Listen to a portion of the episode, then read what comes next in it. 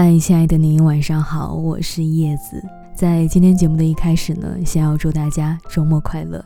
那今天晚上想要分享给你的故事，不纠缠是一个人最好的活法。电影《一代宗师》里说：“念念不忘，必有回响。”可有的时候，你始终念念不忘的那些东西，会成为困住你的一座牢房，不仅得不到回响。还会让你心伤。那些错过的人，过去的事儿，既然已经离你远去，就别再固执的想要挽留。不纠缠，是一个人最好的活法。在这个世界上，总有太多烦心事不可避免。很多时候，在别人看来很小的一件事儿，却可能突然变成压死骆驼的。最后一根稻草，让情绪突然的崩溃掉。心累到一定程度，连倾诉和哭泣的力气都没有了。别人问你怎么了，你总是用一句“没事”回答，但其实心里早就难受到无以复加。有时候宁愿做一个傻瓜，什么也不问，什么也不想，反而会过得很快乐。其实我们都需要学着傻一点，别把自己逼得太紧，逼到无路可逃。一直紧绷着的脑海里的那根弦，迟早有一天会断掉的。凡事看开一点，对自己宽容一点，接受自己的不完美，释怀生活的不顺利，心大了，再大的事儿也会变得很小。有句话是这样说的：“他说，真正的勇士是看清了生活的真相以后，依然能够热爱生活的人。这个世界并没有那么美好，但也没有那么糟糕。多笑一笑，就没什么大不了。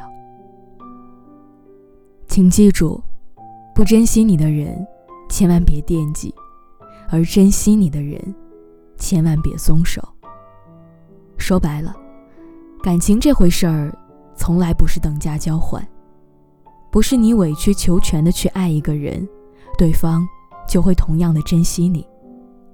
若是你遇到了烂人，他不仅不会感激，反而会仗着你的付出，变本加厉。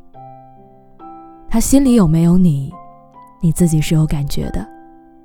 骄傲的道别挥手，总好过歇斯底里的挽留。你若不留恋，我也不纠缠。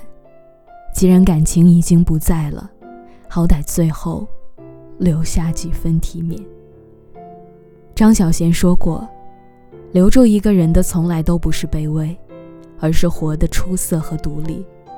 好好爱他，也好好生活，努力去成为一个任何人都很想爱上的女人。